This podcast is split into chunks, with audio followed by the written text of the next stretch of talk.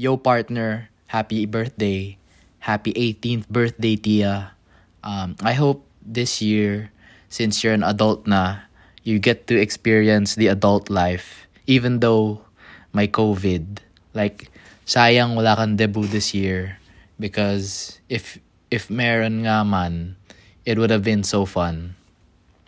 I'm thankful na naging close ulit tayo this uh, grade 12 because uh, we've known each other since grade 3 tapos pero nung high school medyo naging cold.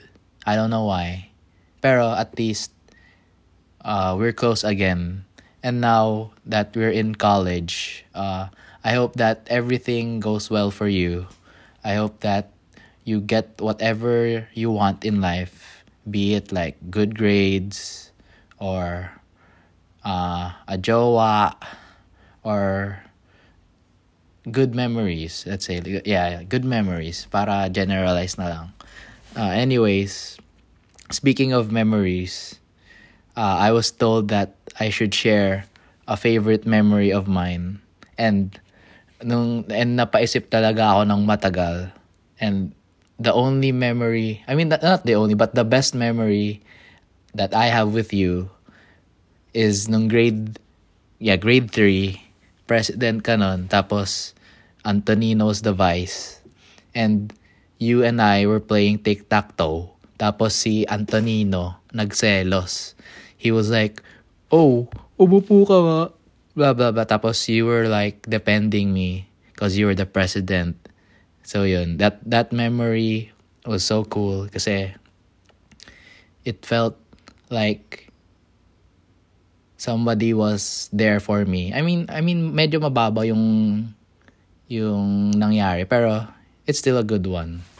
Tapos ano pa ba? Oh, yung mga ng Christmas party, ni-record mo yung ano ko, yung What Makes You Beautiful.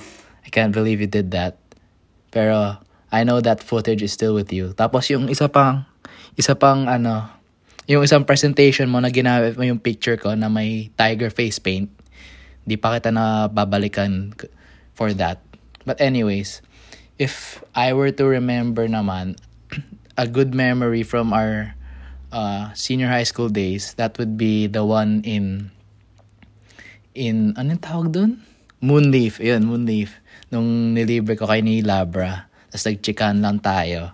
Because that tapos may pumasok na someone na pinag-usapan natin.